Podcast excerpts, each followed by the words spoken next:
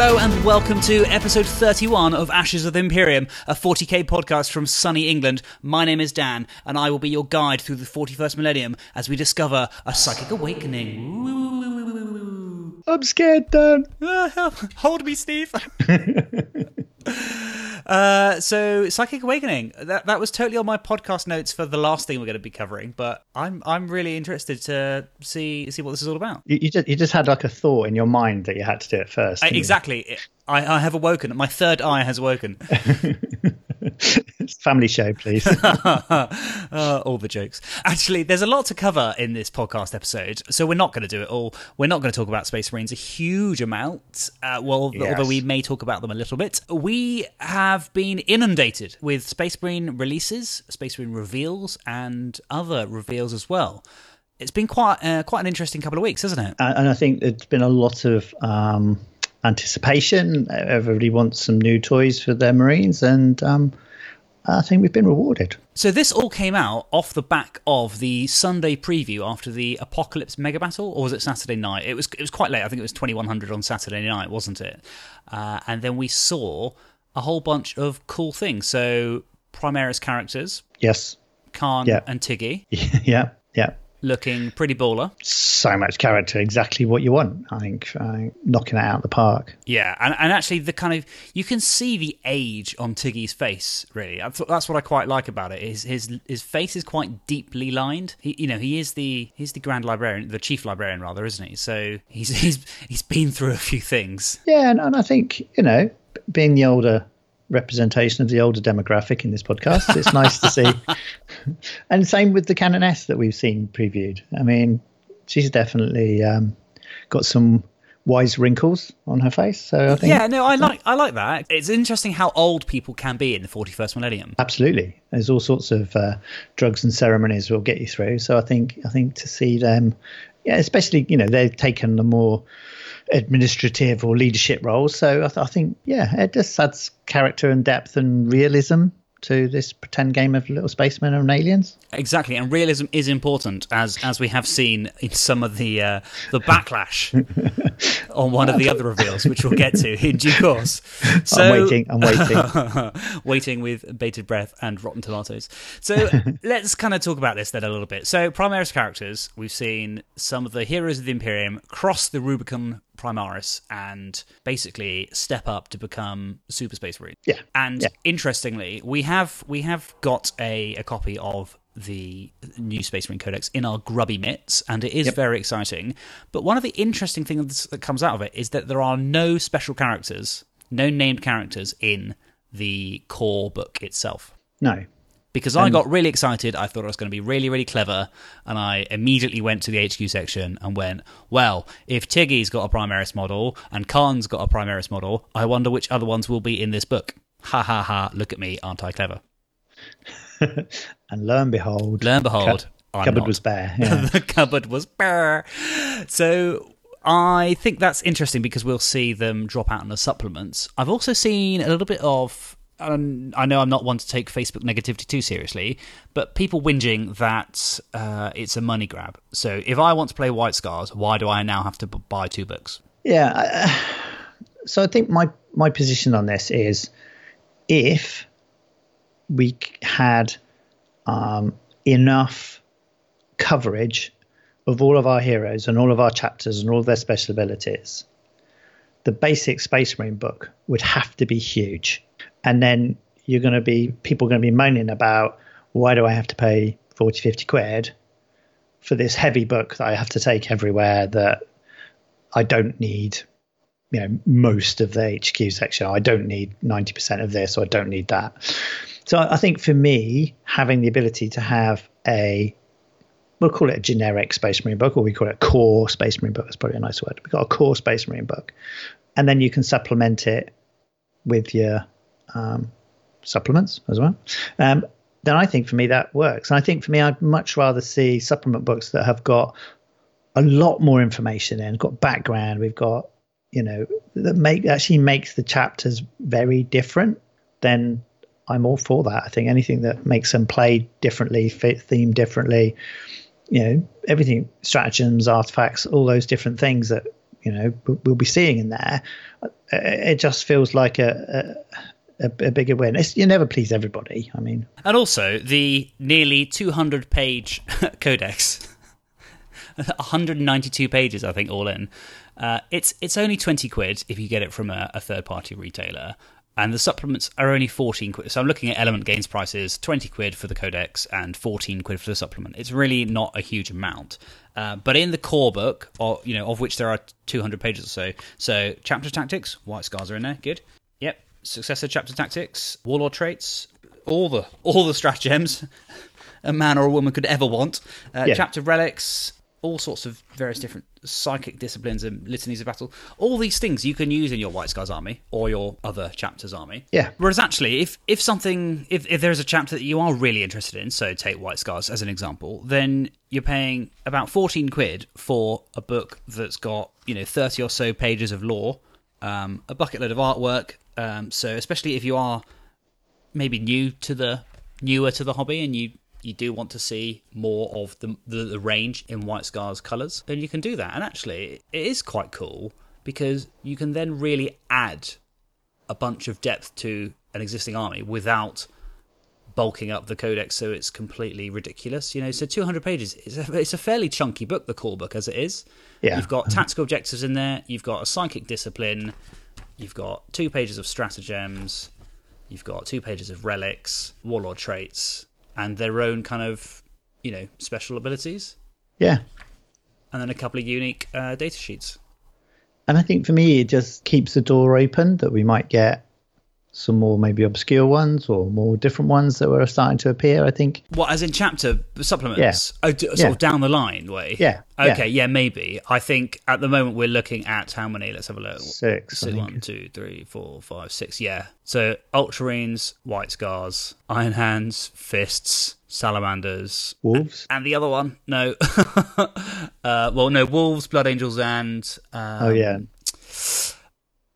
uh, Dark Angels will get their own books. Yeah. Unless we get an Angels of Death book like we had before. Okay. With Blood Angels and Dark Angels in it. Like, yeah. like from second edition, that could be quite yeah. cool. But no, I think so. What did we have back a few editions ago? We had uh, we had the kind of the headline ones, but then we also had. Do we have a successor chapter supplement? Or am I thinking of a special edition? Anyway, regardless, it'll be interesting to see, uh, before yeah. we kind of waffle on with what it could be, uh, it would be interesting to see what it is.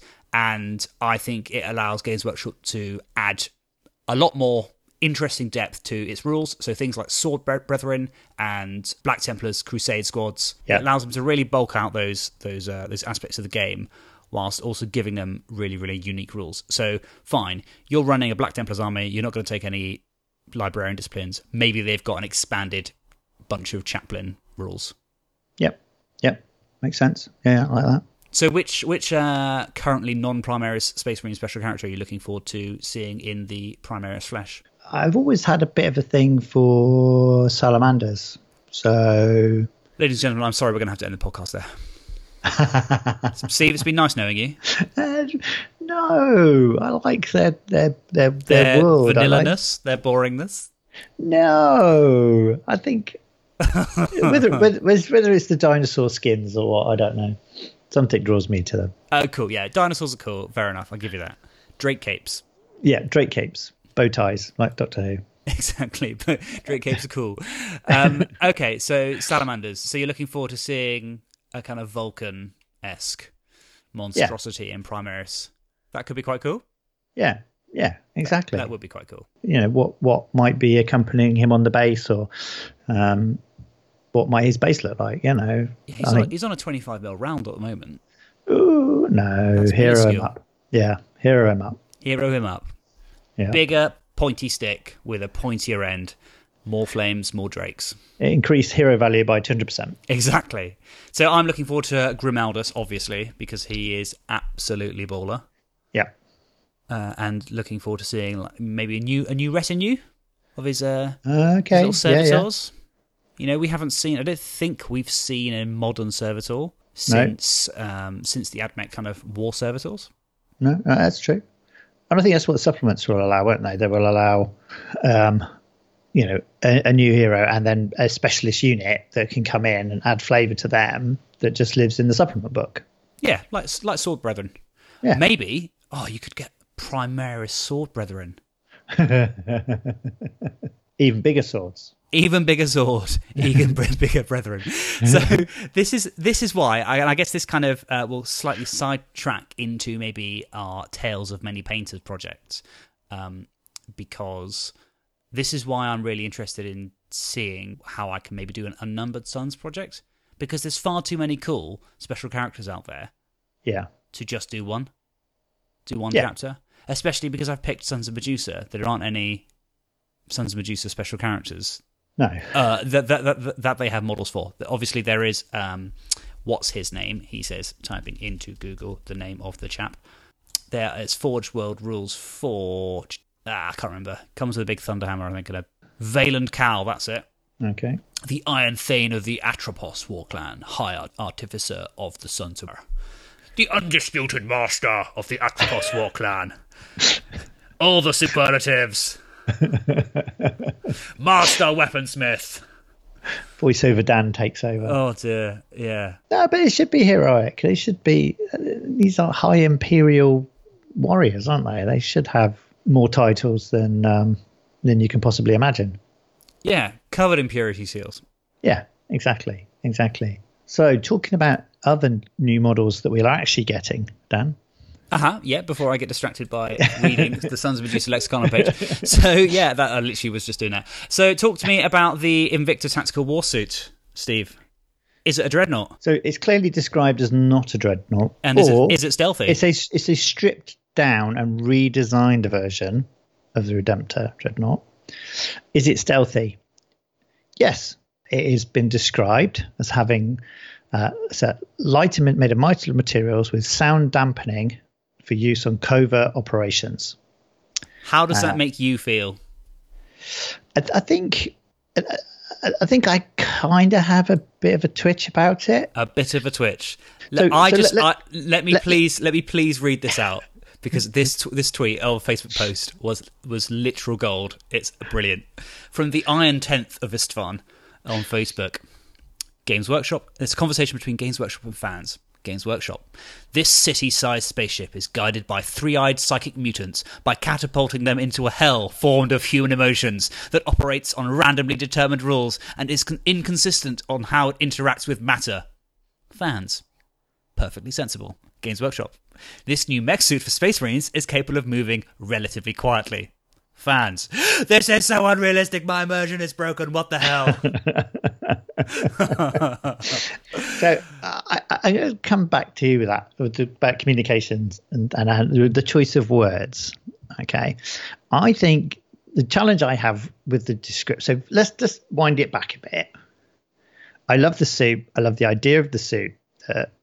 Um, it's part of the whole Vanguard, lightweight. You can ship it out on a you know on a smaller craft. It's probably it's quicker. It's going to be. It's very much about being a support for the ground troops, and for me that makes total sense. That's this. This is this is if you like your your um, Elysian Talon class buggy. It's, it's, it's that's it. It's, it's, it's a it's a lightweight buggy that walks to carry slightly bigger guns that will support the guys on the ground. And for me, that's that's absolute tactical sense, military sense, totally believable. And and I think for me, it has absolute place in the army for that reason. But to say that it can be concealed in a forward position like infiltrators and incursors, I mean, Primaris are what are they like nine feet tall or something? If and this is two almost three times the size. For me, it just seems to have taken that idea that it can be really sound dampening. So sound dampening, if we think of sound dampening, we think of those super clever headphones that play anti-noise, which means you, you, you don't hear anything else. I think it's just a use of words because actually I think if you just go back to the the, um, the post you said, what was how did they describe those words? They said it was Capable of moving relatively quietly. See, I think that I'd be happy with. I think it's just it just doesn't need. So the other way of doing it, the other way of doing it is looking at it and saying, "Well, my guys are all fighting in you know, on a death world in the jungle, and actually, I'm gonna camo up my war suit and I'm gonna put some foliage on it And you know, I'm not going to say it's going to you know put its arms out looking like a tree or anything daft, but you can then start to go, oh, okay, that makes sense. I can see this is a you know. But then camos would be inconsistent with the the, the whole Space Marine range. So I get what, get what you're saying there, but that's that's yeah. completely at odds with with what the previous kind of. But but I think this is where we're kind of bumping into this whole change of role for the Vanguard. I think for me, when we're talking about Space Marine chapters, it, it is absolutely about their presence and intimidation on the battlefield. That's like, oh my god, you know, because I think I think everything we read about Space Marines is they are truly terrifying to the average person, and, and we, you know, we got to see ourselves as the average person in this storytelling. So I think the fact that you know they can be these colors and and as much as anything it's like heraldry throughout the ages it's the fact that you see the you know napoleon's guard marching on because you recognize them from their banners and their, their colors you know they're doing that to intimidate you to, to to scare you and i think that works brilliantly for the space marines but that's because you see them coming you see them on the battlefield you see them coming at you i just wonder where how vanguard can do that quite so well if they're trying to hide in a bright red outfit. Yeah, fair one. Interesting. I think that intimidation and, you know, all that stuff that you talked about there comes in different guises. Yes, it would be intimidating to see a squadron of Redemptor dreadnoughts stomping towards you with aggressors in uh, in bright red colours. It would also be fairly intimidating to wake up to be the only one left alive in a an installation with the rest of your friends, you know, with mass reactive bolt rounds exploded into them. Yeah, and, and again, I think actually, then if it, you know, if it is the Primaris Marines that have snuck in and done that, okay, that feels fine. But for me, I just don't see how the warsuit's going to get through the front door, sneak up the stairs to but that's, 14. that's the thing. I, I, think I think you're I think you're being a bit extreme in that because if you so let's read the Warhammer community words because you say that the words on that Facebook post were interesting. So the Invicta Tactical Warsuit is designed with sound dampening materials. They exist. That's fine. They exist in the 21st century, so I'm, I'm sure they might exist in the 41st millennium, yep. enabling it to move at great speed with minimal noise output. Not no noise output, but minimal noise output in support of the living pilot's Vanguard brethren. So the equivalent of switching off one's headlights whilst driving through the uh, you know the North African desert uh, in your you know Pink Panther Land Rover. And if we refer to the Space Marine Codex, uh, it even goes on to describe itself as a you know a stripped back variant of the Redemptor, uh, strength, resilience, and firepower. So lots on its support aspects. But here we go. Deployed in every capacity from armoured escort duties to close range siege breaking and urban monster hunts. See that that that last piece just nails it. That's fine. That's exactly as I see the role of it. So I think I think it's just their reactors and servos are rigged to run with a minimum of sound, and their weapon loadouts allow to unleash punishing firepower from either a twinned Iron Hail autocannon or a compact Incendium cannon whose pyrotechnic blasts reduce swathes of enemies to blazing corpses in a heartbeat. So, like, no Pink Panther, um, second reference to that, uh, no Pink Panther, like, stealth, um, you know, like Horace and Jasper trying to steal the 101 Dalmatians creeping up the stairs. that's just not a thing. I think people just people just love to be yeah, fine. It's a space marine in another big machine, so let's put lots of baby carrier gifs in their memes. So I think it's cool. It's cool you know, if you look at uh, a covert force in the modern world, is uh, an AC 130 supporting, I don't know, like, I don't know, Delta Force or whatever, you know, Navy SEALs or something like that. Is, is an AC 130 stealthy?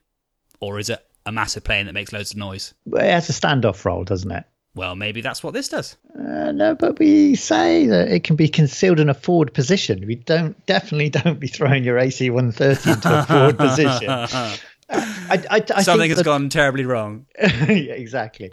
So I, I just think, it, for me personally, the the initial post just felt like it did. So it comes down to does the description and how it plays match the model? And I know this is all something that GW are always trying to achieve. They want a, a great looking model. It's a great looking at how do we bring that to life? And I just think it doesn't quite look as stealthy as it, it, and I think they've softened the language a little bit in later ones, and maybe it's just maybe sound dampening is just a word that's triggered a few people. But the most important thing for me is I love the model. I love its role as being a um, a lightweight, fast moving support option for the Vanguard. So for me, it's always a win. I just I'm just happy to argue about how stealthy that can really be. and I think I think for me, it's um, I think for me, so, so I think for me, maybe it's just because it's new territory. I don't want to drag this out, but I mean, if we if, if we had if it, if it was Aeldari saying it was, so, you can imagine some of their walkers just literally, you know, ballet like barely touching the ground, moving around. I just I just think it. Everyone just imagine these things go, you know, how how would you make that quiet? Um, just for listeners, that was actually not a Primaris Vanguard Invicta tactical warsuit marching through one of our uh, uh, rooms. That was actually Steve. So fret not, we are okay hauntingly lifelike as always. Because obviously, if one was walking through the rooms with us, we wouldn't be able to hear it because of all the sound dampening. so, so I, I, think for me, uh, I say, great model, great role, love it. But it's also we've got some other nice models to talk about, haven't we, Dan? We do. I mean, we're getting multi-part versions of the things we've seen in Shadow Spear. Yep. We're also getting a Primaris transport, dedicated transport, with some weird little flatbed kind of truck bit. It looks cool from the front, looks a bit weird from the back. The impulsor. Yeah. It's um, got all the stubbers. yeah, yeah, I like it. I think it's it, it it fits with the whole aesthetic with everything. I think it fits nicely. I'm not hundred percent sure about the panels on the side, but yeah, it's a transport. I mean, it's it's a battle taxi, isn't it? I mean, it's a fill it full of Marines and run it forward. I think it does does what it says on the tin. And you can also modify it with uh, various different um, turret options. You can have an anti-aircraft weapon, a missile weapon. You can have a comms relay and all sorts, which I think we'll probably get to in greater detail when we go through the codex. Also, eliminators with uh, las fusils. Yes. And a, a different variant to make infiltrators uh, out of. Yes. What are these called? In something. Incept, Impulse, Invict. Let me just find what they're called. Uh, Incursor. There we go. Yeah, yeah, yeah. Incursor. Uh, Haywire Mines. Yeah, yeah, yeah. No, they're nice. Nice. Uh, just another tactical option and and fit with the whole Vanguard role, don't they? Yeah, absolutely. So all this, all this Space Marine chat has got me incredibly excited for our tale of hashtag tale of many painters. Yes. Uh, because as I mentioned earlier, I'm I'm really considering doing an unnumbered sons project. Yes. So just remind the listeners what that means. So when the Primarch Bobby G woke up and yep. uh, brought out all the Primaris bros to to the fight, he, in essence, and I'm going to paraphrase it, so forgive my slightly blasé description of it, but he put Primaris of lots of different chapters in squads together so that they can learn each other's, you know, fighting styles and learn to operate in a flexible way rather than just a squad full of Ultramarines and a squad full of Blood Angels, etc. Skill sharing. Yeah, yeah, show and tell. So they were called the Grey Shields. They're referred to in uh, the novel Dark Imperium by yeah. Guy Haley. They wear the colours of their founding legion, their, their founding um, chapter rather. Let's say a, a, blood angel. A blood angel is painted red. However, they have a grey chevron on their shoulder pads to nominate that they are part of the grey shields. And then when they when they get to you know wherever they're going and they need to be assigned over to their um to their chapter, they just uh, paint paint over the grey chevron or whatever and uh, yep. get a new shoulder pad. And they're back in the game. Or so let's say you are an Imperial Fist and you reach a Crimson Fist uh, chapter unit and uh, that they need reinforcing. You just uh, get get the blue paint out, Get that Calgar blue out. Calgar, Kantor, Kantor. Get my get my space marine names right. Get your Kantor blue out and uh, probably use a use a few pots for that Primaris uh, many thin coats or uh, whatever. Yep. And uh, yeah, you just join join the fray then. So this was something which I was very very excited about because I was listening to Dark Imperium on Audible on the way home from work one day, and I got really excited and I thought I've been doing my Sons of Producers for a while, and it's quite an annoying paint scheme to do because they're so bright green and it takes lots of airbrushing. And I've been thinking about doing something a bit generic, let's say, so something like Red Scorpions because they have an unknown founding uh, kind of chapter, so I could use them more flexibly on the battlefield. So if I wanted to run a more Iron Hands successor, like Sons of Medusa, Yep. you, you're going to get most mileage out of that if you run a certain style of list. Actually, you know me, I like my different projects. I like running various different types of lists. So Yeah. so there we go. However, I then discovered I got really, really excited because I thought I could do almost like a reverse Death Watch. So rather than Death Watch all being black with a chapter shoulder pad, which is something that you know I've, I've considered before, Yeah. I thought I could have a ch- Space Marines. I could basically paint a Space Marine from all the sort of chapters that I like and just smash them into an army with a unified basing. Maybe you know liberal use of weathering powders to kind of tie that basing into the model, so it's Yep. so it doesn't look like a a bag of skittles on a tabletop. but that would be cool. And then I could and then I could take each Space Marine could be not a caricature in a silly way, but like could be the most. It would be the most Dark Angel Space Marine that existed. Yeah. So Yeah, yeah. he would have a hood. He would have a, a you know a, a cloaky type thing. The Black Templar would be covered in uh, chainswords and would have a, a Templar tabard and a kind of knightly type type helmet. The Iron Hand would be all the bionics, the etc. etc. You know, the Blood Angel would probably use like a forge world helmet, that kind of thing, with one of those tears on it. You know, the, the Sons of the Phoenix one would be covered in candles. so Yeah. uh, that's that's what I, well, that's where I was going with that. And then I discovered, much to my disappointment, the Unnumbered Sons sort of paint scheme, as it were. You know, I said they were painted in their original Legion colours. Yeah. That's because they were only painted in the founding legions. Ah. So there wouldn't be Sons of Medusa, there wouldn't be Flesh Tearers, Red Scorpions, Black Templars, even. Okay. And I was a bit, I was a bit kind of like, ah, well, that's disappointing. So I went to Twitter. Much like all good decisions in life, I thought, why decide myself based on what I want to do? Why not ask the internet?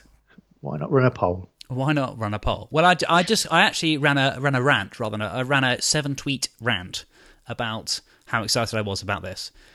Uh, so yeah, super stoked. Here we go. Super stoked about doing a hashtag Unnumbered Sons project. Blah blah blah blah blah. Just found out only founding legions were represented. That's a shame. Obviously, that then basically means my project idea is now running against the law. Blah blah blah blah blah. What do you think? And so I tagged, I think I tagged Phil, yeah, I tagged Phil Kelly in tweet six out of seven, said uh, something like, I'm a big fan of the law and I don't want to break it. Is that silly? Or would doing so incur the wrath of at Phil Kelly? Uh, and and I got a reply from Phil. And this is basically permission to to do what I want. So I'm basically going to print this out, laminate it, and when someone has a go at me for running, you know, a silly army that looks like a bag of skittles, I'm going to show this to them and say, "Well, Phil Kelly told not only said it was okay, but he also told it told me to do it." Yes. So he- you basically got a note from your mum. Exactly. Yeah. You don't have to Dan, do PE Dan ever again. doesn't, doesn't need to do PE today. He's not brought his kit with him, so don't make him do it in his pants and vest. so Phil Kelly himself says, I'd say just go ahead and do it. It's too cool a concept not to explore. I mean, if that's not a green light to do it, Yeah. then then I don't know what is. Yeah, yeah, it's hundred percent sorted. Yeah, no, uh, that's that's that's basically the same as having a purity seal. I, I you know, I'm tempted to print this out on a bit of purity seal and a, Yes. and a wax thing, and then yeah, absolutely. I'll, I'll print I'll print you a, wax, a three D print you a wax seal. That would be uh, awesome. Yeah. Yeah, have it as a badge. and then and then put it on my army list. yes. And then and then just have or maybe I could have um like a little you know where it says like what's what chapter tactics you're using. I could just have like a little magnet magnetized bit and I can just change it round depending on which event. And when people say, Oh, you're being cheesy, you're changing your army just because you want to run an all tanks, so you're now running iron hands, and just because you want to run all jump packs now using blood, Ran- blood angels. I'd be like, Hey, it's not my fault. Phil Kelly told me to do it. It, it's got to happen. It's got to happen. And, and honestly, I think that as a project will suit you down to the ground. I think my indecision, my my kind of lack of movement on this project was because of that. Because I was like, oh, I don't really want to paint on that green if I really want to do red scorpions, or oh, I'd quite like to do black, black templars because Grimaldus is cool. You you have such a high difference kind of meta to yourself that you, you kind of get started and then, oh, there's something different over here, or there's something different over here. So I think the fact if you can go, there's something different, but it's still adding to my army, you're soon going to rack up lots of playable options, and that should be cool. Uh, exactly. And it leaves a door open for the new models that we'll get because Space Marines will always get new stuff. Yeah, and when when they release, you know, Primaris Wolf Brothers or you know the Secret Keepers for the Dark Angels or or whatever, you know, all these kind of potentially new cool Primaris unique units because you've got things like Death Company and the Sanguinary Guard for Blood Angels. So there needs to be something similar for Primaris because let's let's assume that you know the Space Marines, are, you know, original Space Marines are on their way out because we're we're not going to get another original Space Marine release, are we? We're not going to get anything that's No. non-Primaris. Realistically, I think the only thing that we've had since uh, since the eighth edition has been something like the Red Scorpions, uh, heroes of the the um, the Orkan Rift or whatever it was, the um, the two Red Scorpion heroes, one with a banner. No, mate, that sounds cool. That sounds very cool. So that's what Uh. I'm going to do for my Tails army. Right. What are you going to do?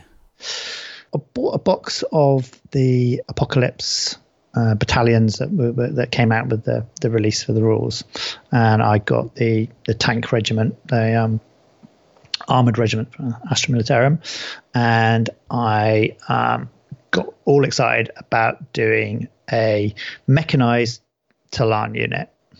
So, as with all things me, I had to go away and research them. I'm about halfway through reading quite an old Black Library book called uh, Desert Raiders, and it's very cool. It's very cool. Interestingly, um, sometimes Black Library books can get dive into the action quite quickly and can be quite lengthy and I find it quite difficult sometimes with some of those where it's just like, and then he fought him and then shot them, and then there was some more and they got shot. And for me, I want to get beneath the dice rolling, if that makes sense. Yeah, it's not just kind of bolter, you know, Yeah. stuff, is it? It's just Yeah. not just constant action. There's a little bit of emotion there.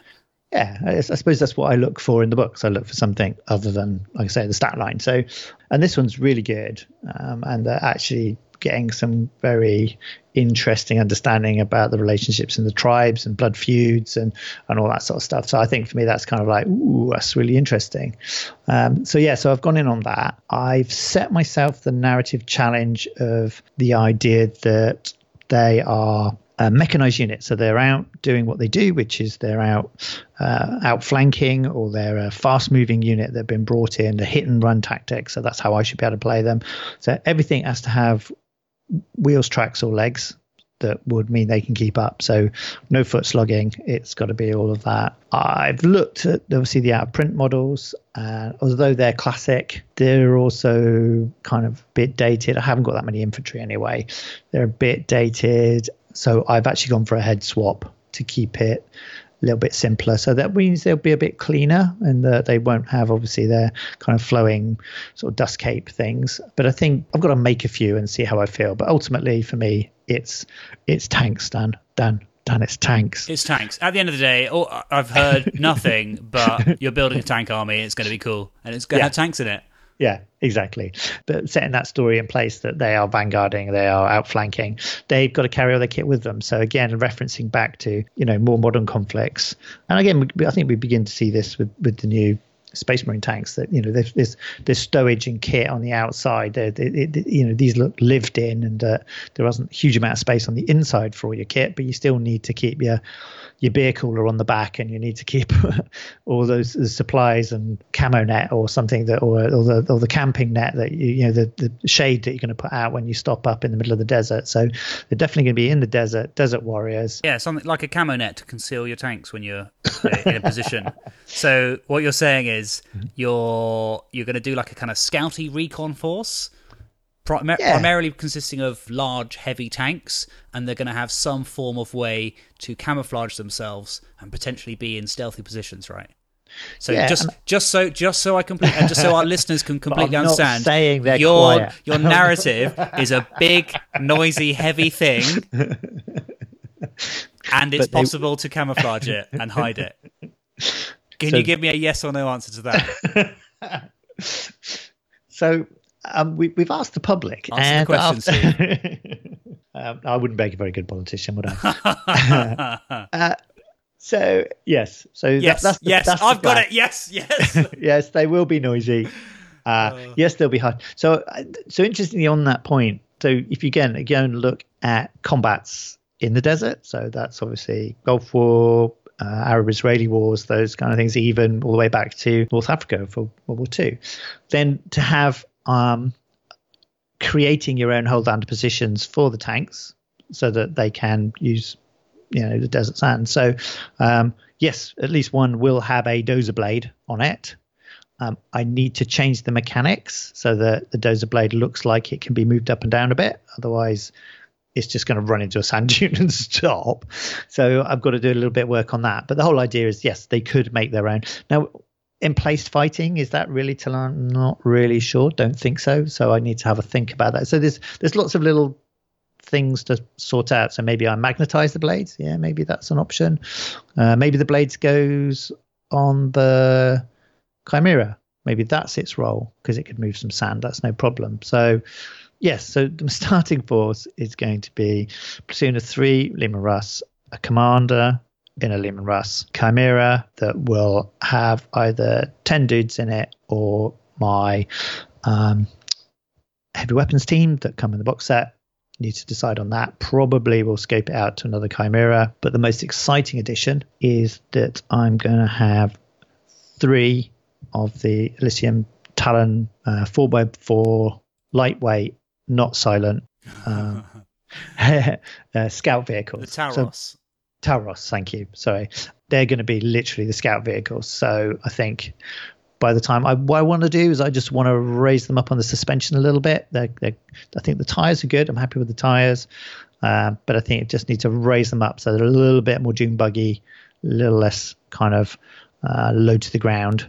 But that's that's easy to do. I'll just print some suspension parts that will should look okay. I'm gonna probably have to print some parts because they are so open. Just putting a piece of plastic card in there isn't going to work, but mm. it won't be too complicated. the suspension widgets underneath those models are very fragile and you know, I think it's got wishbone sus- suspension. I'm really stretching my mechanical knowledge here, but I think it's wishbone suspension, and it's you actually have to like glue two or three different parts together. So, uh, and they're fragile as anything. So my thoughts currently is that rather than try and add to those, is if I can build a part that sits between the bodywork and those, so they're still visible. You still get the forge world loveliness there, Hmm. but maybe there's like a bigger fixture that can sit between them and add a few more contact points, and then do the, do what I need it to do, which is raise the body off the ground. Gotcha. Will be interesting. Look forward to seeing it. Well, obviously, once you've done some, we'll we'll tweet it, uh, retweet it from the AOTI account as well, and people can see Yeah. what what madness you've been creating. And again, I think a bit like yourself, I want to keep it flexible enough. So I shall probably magnetize guns on the tanks so that I don't necessarily fix as to what they're doing. I did explore designing my own turret. Yeah, we Uh, had a big old chat about that, didn't we? Um, I think I think I like the idea of it. I think I've currently run out of talent in my model making skills, as in my 3D model making skills. Hmm. So I think I'm probably going to park it. But if I magnetize the guns and probably any dude sticking out the top, I could always go back to it at a later date. Yeah. So I don't want to really delay them as while I learn how to sculpt these things. And the tricky thing is, it's, it's, it's 3D sculpt them. It's about 3D sculpting them and 3D sculpting them in a way that it can be printed through uh, my type of printer. So it's, Yeah. there's, there's lots of steps to get there. I think I can, and so that's my challenge. But I think right now there's nothing wrong with the Leman Russ. Don't get me wrong. I'm just looking to Yeah, add a little. no, I did the same when I did my guard army. You know, probably a, Yeah. a decade ago. I I started hacking things apart. I started reversing things. I was, you know, doing like chimeras made out of rhinos, you know, to make them look like a Bradley. I was doing all sorts, and then I just spent so much time, and it was I, I loved it, really enjoyed it, you know, and that was what I was enjoying about the hobby was tweaking and converting vehicles at a time.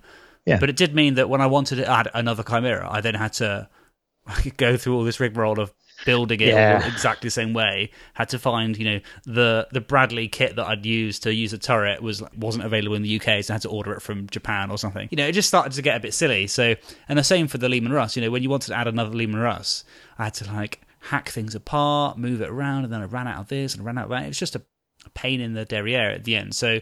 I'm all for adding your own spin to things, and I'm all for tweaks like you know, making the buggies look different. That's cool, but complete scratch build from the ground up. That's that's mad. And I know I know that's the kind of thing you do anyway because you do things like that with your Skaven. But yeah, I'm all about getting it on the table and uh, making it look cool at, with with a little bit of tweaking, but not Yeah. all, all crazy. again, one of the things I'm kind of looking at with the, you know, is there opportunities if these guys are outflanking, if they're doing hit and run, guerrilla tactics. I'm thinking about, you know, what could maybe I put on top of them? Is there a symbol? Um, is there a flag? Is there something that becomes an identifier to stop friendly fire? So um, that could be an interesting way to add some color to what you know if we're talking about them, Astra Militarum do use camo. They do use, you know, environmental influences on the, the vehicles and the colours they use. So how can I then maybe bring that in? So that might be an interesting touch of colour to add to them. Yeah, should be quite interesting. Again, just going back to you know uh, real world. I, I mean, I know you know in many ways modern vehicles and stuff can use infrared identifiers and all sorts of different things to ensure that they're we know who the good guys are. Um, but uh, that doesn't really work at a tabletop level. Although I could probably put an infrared LED and then give it passers-by goggles to see it work. But That is exactly the kind of thing that I was talking about, Steve, that you would do. And that's why you win, you know, best army. Just spray them all black and dry brush them and then paint them in infrared. and then and then they'd be like, "Why has this army been nominated for um, for best army?" And you were like, "Put these night vision goggles on and have a look." Oh, that's just I'm not. I'm not googling that. I'm not googling that. Right. that is so you. So look forward to seeing some Space Marines and some Astra Militarum from Steve and I in the near future. I might do some later today. hey, there we go. What basing shall I do? What What is a good? I think of using the um, pre-printed stuff, the Sector Mechanicus, whatever it is, or Sector Imperialis bases from Games Workshop. Um, I guess it's a tricky one because the old adage of, you know, a good base is one that complements the model, so it brings the model to life, is contrasting to the model, so the model doesn't necessarily disappear into it, and yet the cool thing is that if you can put some tuft or color on there that picks out one of the colors on the model, you've actually got, like you say, you've got a rainbow army. Uh, so how do you do that? So maybe it does need to be something a bit more neutral. I do like your idea of using weathering powders so it links the model to the environment and so that they've, they've all got the same dusty ash feet or whatever. I think I might go for a kind of like a light dust. You know, like a. In fact, let me just lean over to my painting desk and see what this is. What have we got here? We have. This is, see, this is live. This is TV radio. Um, Yep. Dark Mud by Mig. Yeah. It's a little bit too dark. Europe Dust, Russian Earth, and Rubble Dust.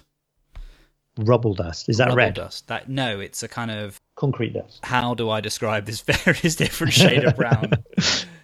Use big boy words, Dan. It's a Baneblade brown kind of dust. it's exactly the same color as Baneblade brown, right? Easy for you to say. Yeah, no, but but blade blade. Yeah, something dusty makes sense and, and and pulls them together. Also, you can that dust could actually end up for your vehicles, um, could end up being having a little bit more coverage, you know, on the top top surfaces and stuff like that. yeah, no, that that would be quite cool. And I think I think ultimately you're going to have a standout looking army and units anyway. Do you know what I mean? You don't have to necessarily go disco disco dance floor for all the bases as well. It's just going to end up Yeah, no, I th- I would quite like to do something that's quite simple and effective, quite neutral. So probably you know spray them black, dry brush them up, maybe maybe metallic. You know, like a soft metal, not like you know bright silver, but yeah, kind of dry, dry brush bulk gun metal. Then with some weathering powders, Yeah, they're in a um, some sort of manu- facility. ma- yeah manufactured environment. Yeah, exactly. exactly. Yeah, no, good. Like it. We shall see. Stay tuned for episode 32, where Dan will be talking about the jungle basing that he's doing to his Necron. for his Necrons. Yeah. Uh, you joke, but it's true.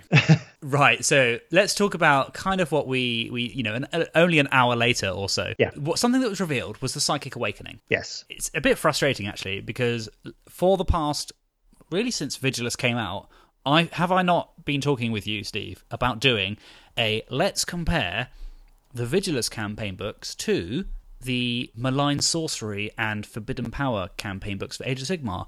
And one of the questions we can ask ourselves is hey, wouldn't it be cool to see a supplement that's all about psychic powers for 40k? Maybe they'll bring in endless spells for 40k. And now they've teased Psychic Awakening, which I think is basically that. So Yes.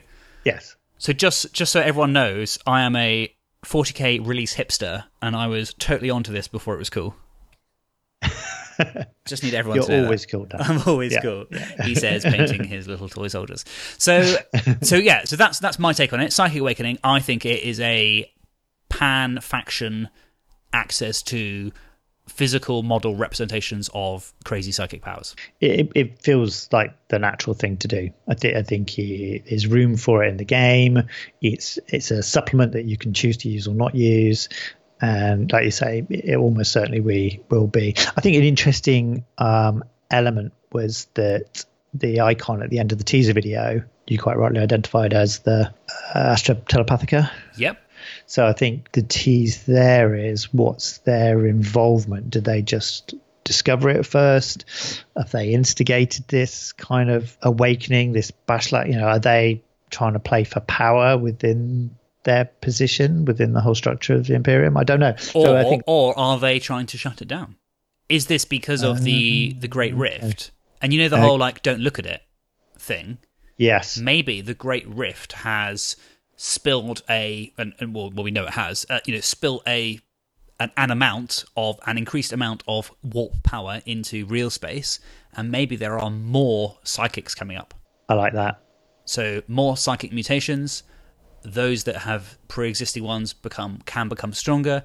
Maybe it's happening to those who are kind of closer to the rift. Yeah. And I think you know if it is going to look like models, it will need to be quite quite primal models. Yes. So things like Fireball and Force Shield, things like that, you know, that that anyone can use. And I suppose if we look at the AOS model, Ooh. Ooh, faction be nice- specific psychic powers. Yeah, wouldn't it be cool to start seeing um, sort of coloured, semi-transparent plastics? Uh, Do you know? what? I'm I'm not a, personally. I'm not a fan. Aren't you? No. Oh, but for force shields and things like that. Yeah, Even, even if there was a, you know support frame or Well, we've seen be a- them. We've seen don't them know. for um, Van Saar. They've used Yeah. them for Necromunda. So, so it is possible. Yeah, absolutely. Did the Tau Tide Wall have them, or am I just thinking of how Yeah, no, been? I think I think it did. I think it did. So yeah, yeah, that's that's theoretically. I, I not really. I'm personally not a fan of them. It looks, I don't know, not not just not for me. As well as I think the nice thing is it's um, continuing the story. So Vigilus was a um, a close up of a small piece of it. This definitely feels like it's much more of a galaxy wide happening. So I think that Yeah, yeah. Vigilus. That one of the, I guess, issues with Vigilus, and this is it's one of its strengths as well because it allows it to go to that depth. Is that it is just a snapshot of a certain place or places at a certain point in time. Now, yes, it does herald the return of Abaddon the Spoiler, things like that. So it does it does progress the narrative in that it it adds these kind of significant events that will impact the galaxy overall.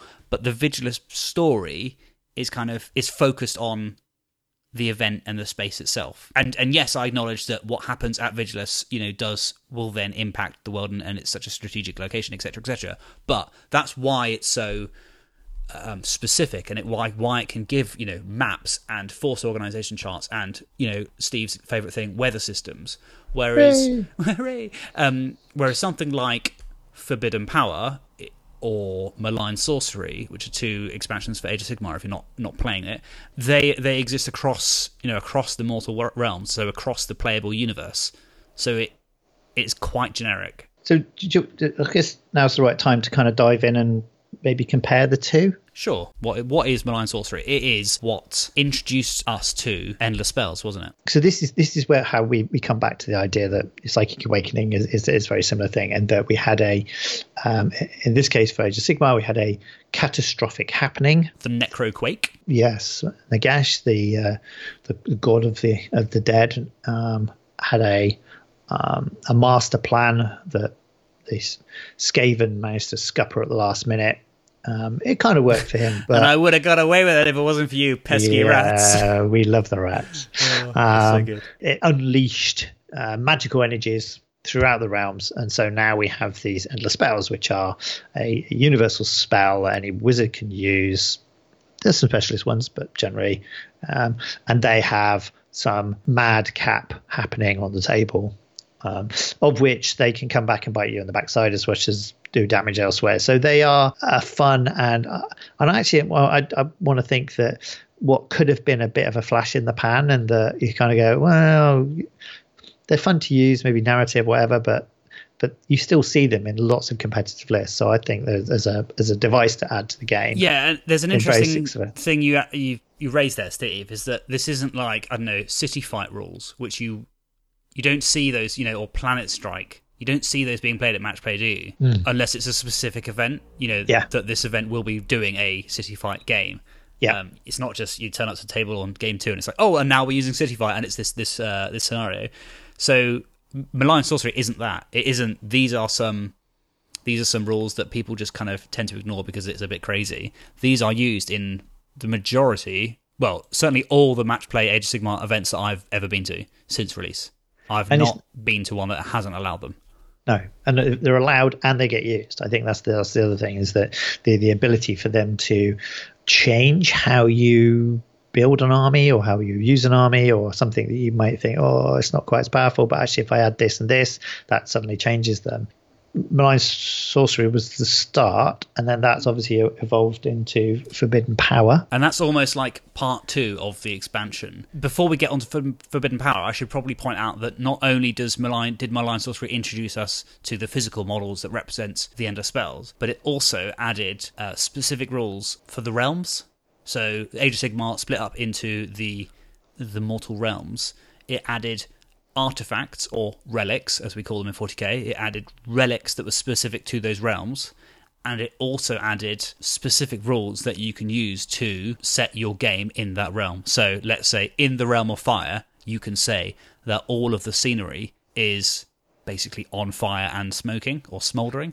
So that all of your scenery pieces become, you know, you draw a, an ima- I guess, an imaginary vertical barrier, so Yeah. they block line of sight from their Yeah. base to to the ceiling of the room. So there's no you can't see over a set of woods. It is just line of sight within that silhouette of the base. That is line of sight blocking all the way to the top of the room, not to you know to the top of the model. That's an example. So we don't have those realms in 40k. So is it going to be potentially?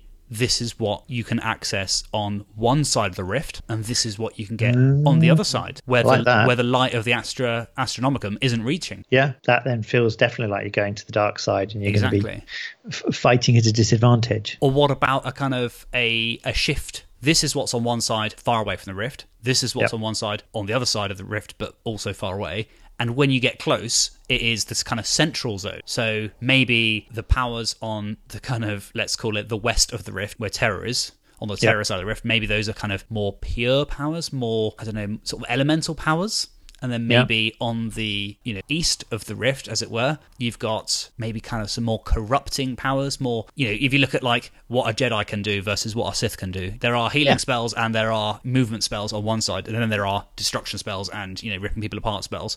Not not goodies and baddies spells, but you know style of power. Yeah, the, the raw energy that you're looking to harness has got a, a bias or an influence to it. So. Exactly. And then it, maybe in the middle, you've just got like madness. um, Yeah. Maybe that's when they have more corrupting uh, effects. You maybe this maybe it's the same spell. Maybe you can have let's let's let's say fireball or arcane bolt or you know whatever it's smite. You can smite someone harnessing the power that you would normally do, or you can smite someone harnessing the power of the rift and do more damage. You know, rather than D3, it does D6. But if you roll a one or a two, it happens to you instead of them. Yeah. I don't know. You know, th- this is these are just concepts that that could be used in something like this if this is what it is. This podcast won't. This episode won't age very well because in a few weeks' time or three months' time, this will be out and everyone will be like, "Ha ha! Look how stupid Dan and Steve were talking about what was inevitably the Codex Silent Sisterhood. they thought it was this." but you'll be happy anyway. I'll be happy because I'll have a silent sisterhood army. yeah, exactly. So ha. Yeah, the, co- the cool thing that both Vigilus and the Age of Sigmar expansions both do is they, they both give you not only context in the background, but but actual battle plans and missions to bring them to life and to know how to play them, I suppose, or how to start playing them. That's great for new players, those that don't want to just you know go through it, rip it apart, and pick out the bits that tell the stories, which is great for me because we've got that much depth. The you know, realm artifacts, you've got realmscape rules. You know, and I think for me, the ability to go through and pick rules that are legal, if you like, if you want to call that GW written rules, and then apply them to your battlefield because not necessarily because uh, you're in the realm of fire, like your example, but the fact that there is a furnace in the center of this, or there's this lava pool in the center of the table. We just apply it to that one piece because the heat shimmer that goes vertically up is so intense, it just distorts all sorts of light, and you cannot shoot through it. Well, you can't shoot through it literally because the, the the the heat funnel that's going up is so intense it just burns arrows or dis- dissipates you know bolter shots. It's, it's it's giving richness and depth to the people that want to go all the way in and roll everything, but it also gives you a helping hand and just you know play this mission, add these couple of things, and see how you get on. That's what I like about them. They're both kind of different. So Vigilus and the Forbidden Power, Malign Sorcery books are different, and I think we touched on it earlier when we talked about the fact that um, although Forbidden Power actually talks about a realm in a bit more detail, th- there is still mainly covering, I was going to say global, but realm wide. There we go, realm wide. Yeah, um, universe spanning. Yeah, yeah. Within the, universe, playable universe. There you go. Thank you very much. Dan. So that so the the the the key feature the the vaults have got these hidden forbidden things in. Uh, they're everywhere, so the book has to cover that. And to be fair, the book is ninety odd pages, and um, that covers a lot. So I, I, think for what it does, it does it really well. However, the fact that we've got three times the number of pages for Vigilus and the fact that it does go down to such a granular level that we're you know we're not even we're not even talking about the round the space of one Age of Sigmar realm. We're talking about one world. So, you know, realms are huge in Age of Sigmar. We're just literally, and, uh, you know, we, we've got maps. We've got maps of the world. We've got maps of the uh, high sprawls. We've got maps of down to, to detail. And I, I would love to see the Vigilus approach for Age of Sigmar because I think now Vigilus doesn't have, doesn't, doesn't, not come with its challenges, although I totally understand why.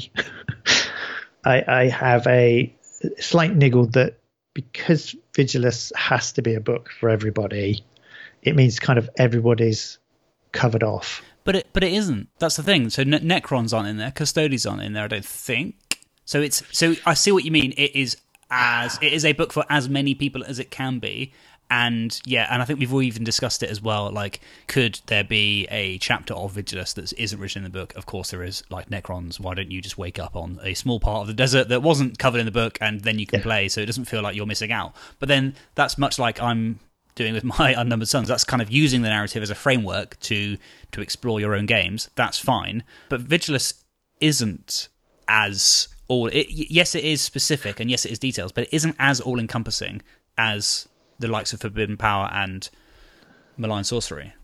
Yeah, and, and, and I need to be careful because I've been uh, can become across as being a bit hypocrite because when we were on the when me Rob and John were on the channel, we we talked about the fact that John wanted to play his Space Wolves, so we could just go and dip in the book and who's who was there and where were they stationed, kind of thing. So I, I suppose to me, my dream books were the the uh, Imperial Armor Forge World ones, where it was very much one or two, maybe three forces with a, with a bunch of marine chapters that came to help out. But I can understand they're so specialist. Yeah, I see what you mean. So so in yes, so whilst Vigilus isn't for everyone equally, it is a book that is appealing to a wide range of customer base. Whereas something like Forge World that is slightly more specialist, they can afford to be like, this story is about the second squad of the third Elysian Regiment and gunner number 17 is called Bob Yeah. and he's left-handed, and Yeah. here's what his las rifle looked like. You know that kind of thing.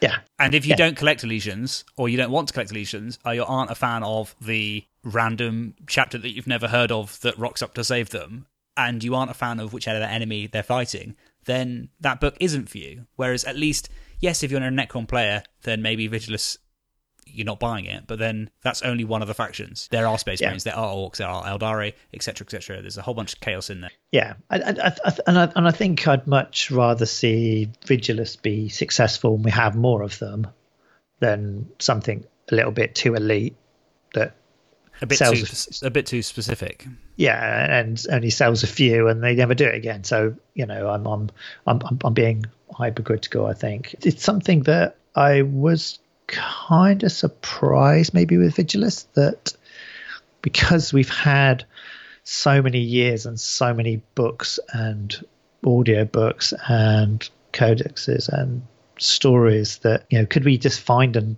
a world where we could still explore this without it being more of the same Re- like I mean? retrodden, yeah. yeah But I think the Rift has created that. The Rift has created new areas of interest. So this is all about the Nachmund Gauntlet, isn't it? You know, the this one of very few areas where travel across the Rift is even possible. So it becomes, and that didn't exist an edition ago. So No.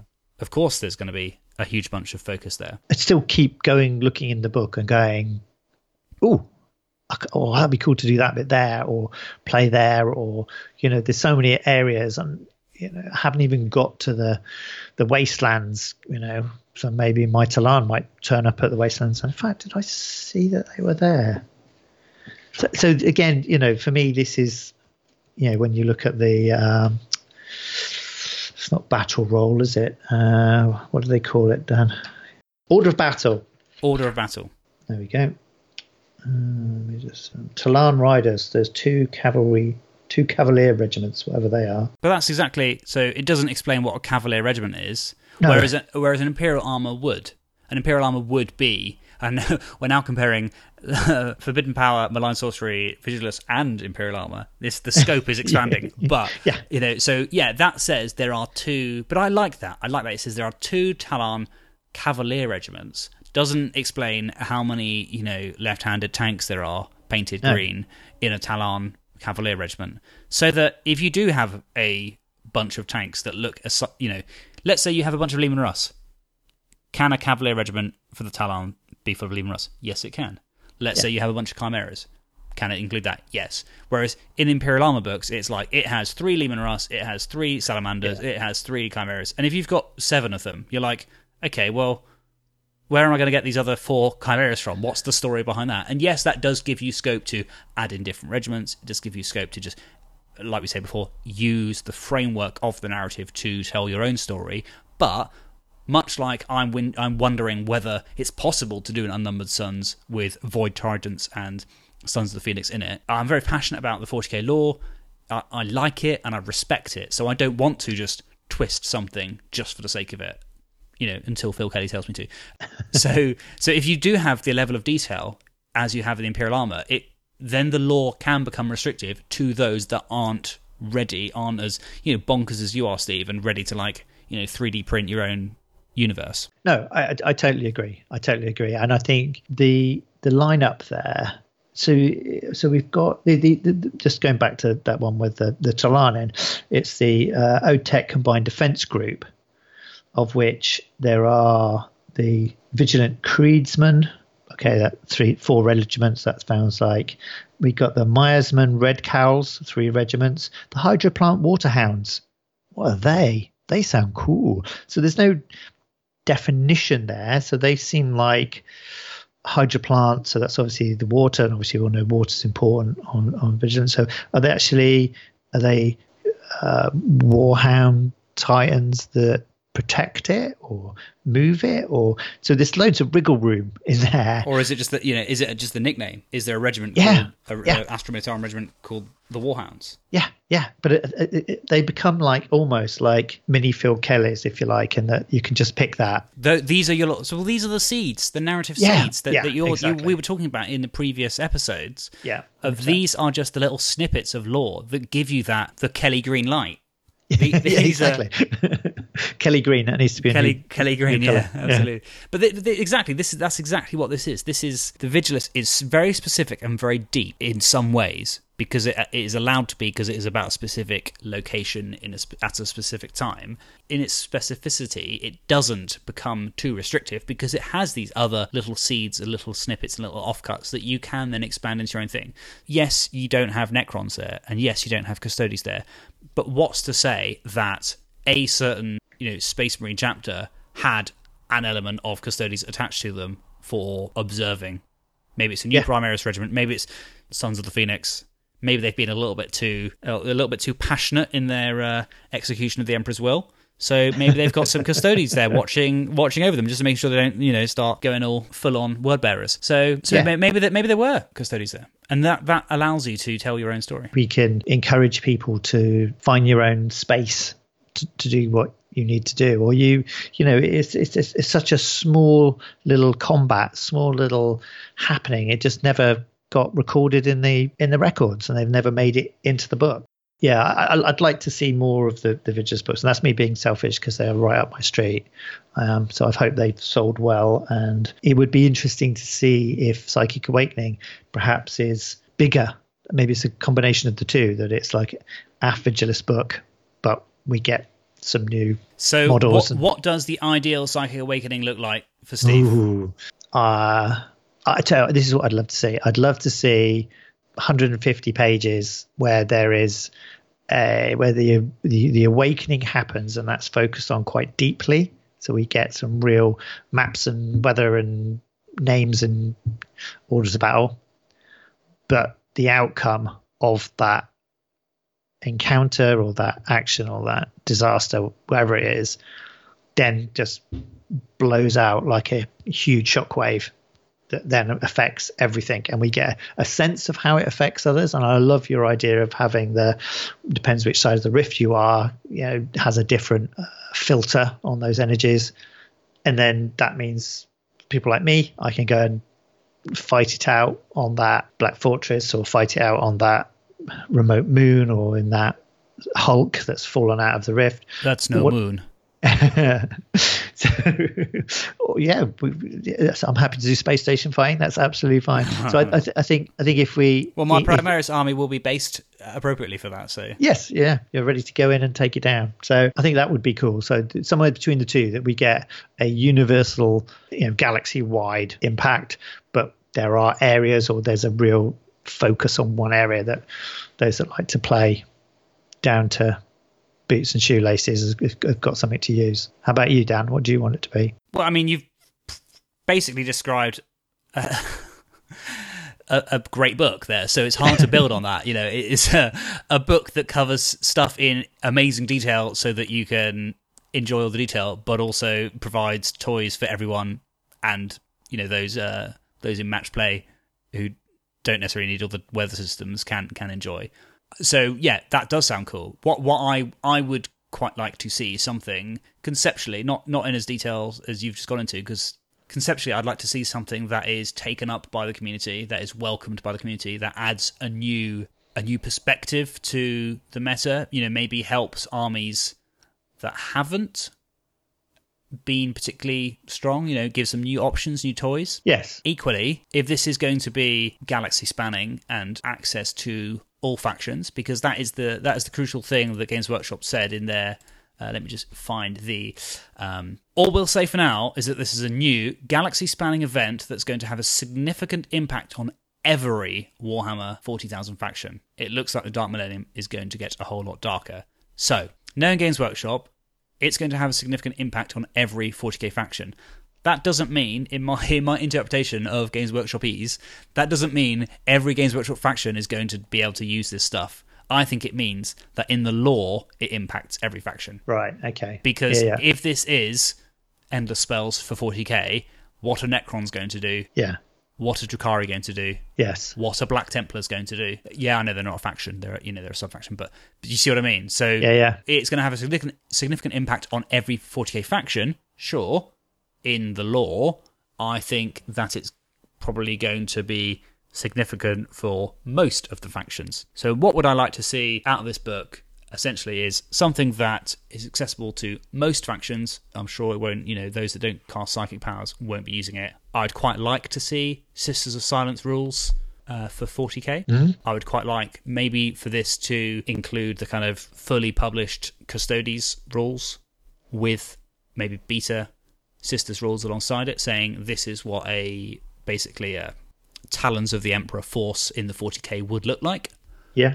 and that is because they have stood up in that way. They are force organized in that way because of the events of the Psychic Awakening. Yeah, no, that sounds good. If the set comes with those included as a, as a as an added bonus for those that want to roll them out, but the, the, the set itself, as I uh, say, it's, it's, if it's got something for everyone. I mean, maybe those that don't have any psychic powers or uh, users, if you like, maybe they can end up with some abilities that make them able to tackle. They can't wield it, but maybe they can deal with it in a different way, and maybe they've got another way of denying it, if you see what I mean. So Yeah, maybe in the wake of the the wake of the awakening, um, as a result, there has been significant investment by all factions in anti-psychic technology. So Yeah. maybe Necrons have a kind of an amazing off button yeah, you know, maybe Drukhari develop a kind of haywire that's specific, a sort of you know haywire grenade that specifically targets the, the minds of psykers.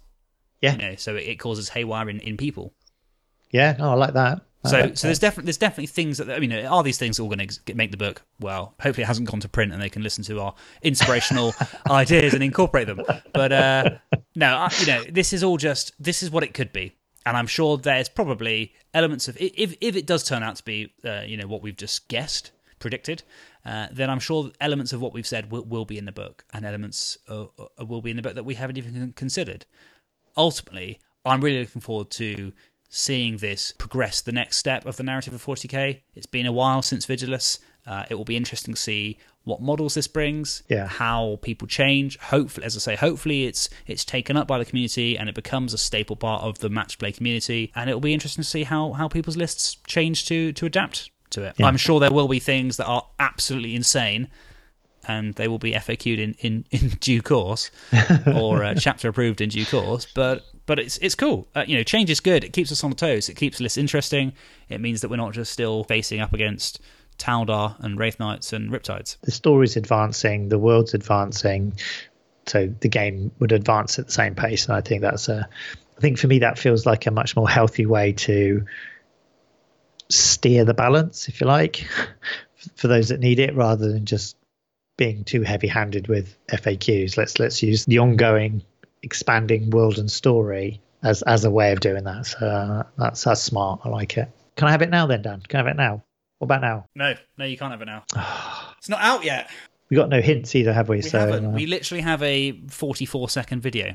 So, to be honest, Steve, the, the thing that I'm most concerned about right now about Psychic Awakening is that I don't get the chance to edit this podcast before Sunday, and Sunday is the reveal of what it is and like the pre-order announcement. So there's there's an incentive for me to publish this episode as quick as possible, so that Yeah. The correct information. Not like I think we did something about Shadowspear, and then I had to go away with work, so I didn't edit the Shadowspear prediction episode or something like that, and then it just turned out to be. Um, or maybe it was orcs. That was it, Yeah. wasn't it? It was yonks Yeah. ago. It was before. Yeah. I, it was before I went on my little trip, and uh, we did like a huge. What cool things could an orc codex look like? And Yeah. then whilst I was away, the orc codex came out. I was just like, "That's really annoying." yeah. So I better I'll, I better get to it. Yes. Load up uh, Audacity and start editing. Start clicking away. Yeah. So I'm looking forward to it. Yeah, me too. It's gonna be good. We'll leave it there. However, if you have predictions for the Psychic Awakening, let us know what they are. If you think we're hilariously wrong, then tell us. If you think, uh, if you like some, you know, what features of what we've guessed would you like to see? What what things would you like to see that we haven't discussed? So talk to us on uh, the usual channels. So it's at AOTI40K on Twitter, Instagram, and Facebook. And of course, you can get hold of Steve on Twitter At Tin Racer Steve. and I am at DangerMouse425. However, if you'd like to write into us, write an email, uh, then you can send us an email. We are ashes of the Imperium at gmail.com. Not only that, but on the 7th and 8th of September, there is a charity event called 48 Hours of 40k, and uh, we've got James uh, from MMX, James McKenzie, uh, here to talk to us about it. James is actually with us in the next episode, and we uh, we've rec- we've edited this in because by the time that episode comes out, it will only be a week before the event. So we've got James here now talking about 40 Hours of 40k, a charity event. So uh, listen in, check out the show notes for more details as well, and if you donate. If you're nearby, also get involved. So, James, tell us about the event. There is an event. It's not a tournament. Um, it's a charity event. It's uh, called 40 Hours of 40K. A friend of mine and two other guys. There's th- three blokes doing it, and they're going to play f- exactly as it sounds 40 hours of 40K in a row. It's just three hour rounds. Um, I'm going to be attending and playing three of the rounds just um, to be an opponent. They've got scheduled slots. They're not, they're not going to play each other. It's just going to be slots. Um, it will be streamed, so keep an eye out on Twitter, and we'll try and get some information on where the stream will be. Um, and they're doing this marathon event um, for the charity Calm, which is the campaign against living miserably, which is a men's mental health charity, which uh, is a great thing. If you look for it on Facebook, um, I'll try and share it on Twitter as well after this comes out. And we'll stick it in the show notes as well once we've got a few Yeah. more details and links. Um, it is uh, all charitable donations. All every penny goes to the charity. Um, there's some raffles which you can bid on. There's a, a full commission painted army that's going into a raffle, um, and a bunch of other stuff going in. Um, it's being run by Andrew Weller, who's one of the guys who was named a Warhammer hero earlier on the year, and it's being run at Imps Gaming. So if you wanted to come down, if you're local to Lincoln and uh, wanted to come down, I think they're charging a fiver uh, to play games on the. If you're uh, the slot the players are all booked up, but you can tell them to play casual games. Pay a fiver is the suggested donation. You can pay more or less if you really want to, and all that will go to Calm as well. It's just a big, big fundraiser. A lot of fun, a lot of uh, funny games going on. Uh, my games personally, I've got a cinematic one which me and Andrew are going to play, where he's got his full cavalry Death Korps of Krieg. Oh, we're gonna- yes! Yes! Yeah, we're going to fight it against a Monster Mash Tyranid list. And we've also got a, for my games, there's going to be a competitive one because it's the week before London GT. And myself and my fellow TMMX member Tom will be playing our London GT lists in a full competitive game uh, where we're just going to take our list to town and see what we can do to each other with them. Brilliant. And then I've got a comedy with Tom as well, where he's going to roll his d12 to see which army he plays. I, I, I have no idea what I'm going to bring to that game yet, but we're just going to have a laugh. Um, it's going to be a lot of fun. They're going to be real grumpy by the end of 40 hours of 40k, I'd expect. I bet, yeah. But the most important thing is it's raising money for an incredibly worthy cause. We'll, we'll try and cover cover more. of- When's that on? That is the week before London GT, so we are frantically checking my diary now. Yeah, the 7th and 8th of September. We'd, we'd appreciate any support on it. The guys doing the marathon are going to be struggling by the end of it, so anything you can do to support them, please do. I'll go down and I'll try and get some coverage on there as well, get some pictures up on Twitter and Facebook and stuff like that. Um, hopefully, do one of the stream games as well, so I can talk incessantly about 40k to you while playing 40k. 40kception. Must go deeper into the dream, into the warp. And of course, if you are making good progress with your Tales of Many Painters, and uh, I should point out that it is hashtag Tale of Many Painters, not Tale of Many Gamers, as I uh, had to edit out all the various different hashtags that I used in the previous previous episode and copy and paste the correct one. Uh, so there's a reason. If you've detected that when I when I read out, if you listen to episode 30, when I read out hashtag Tale of Many Painters, uh, it all sounds the same. It's because it's a copy and paste audio link because I only said it correct once. oh dear. The secrets behind the podcast, eh? I shouldn't tell people that. I should should just let people know that it's all seamless and perfect. Exactly. But we are human, Steve. That makes us relatable to these other humans that we're speaking to. Human. just about. there we go. Yeah, hashtag Tale of Many Painters. Get involved if you haven't already. So we're still in week uh, week one, or in fact, we're still in month one of two. So the first uh, couple of months uh, is a, there's a larger commitment. So check out our pinned tweet on Twitter at AOTI40k for the details, and look forward to seeing some more uh, some more content and some more more progress on from everyone. But until then, happy hobbying. Cheers, guys. Bye.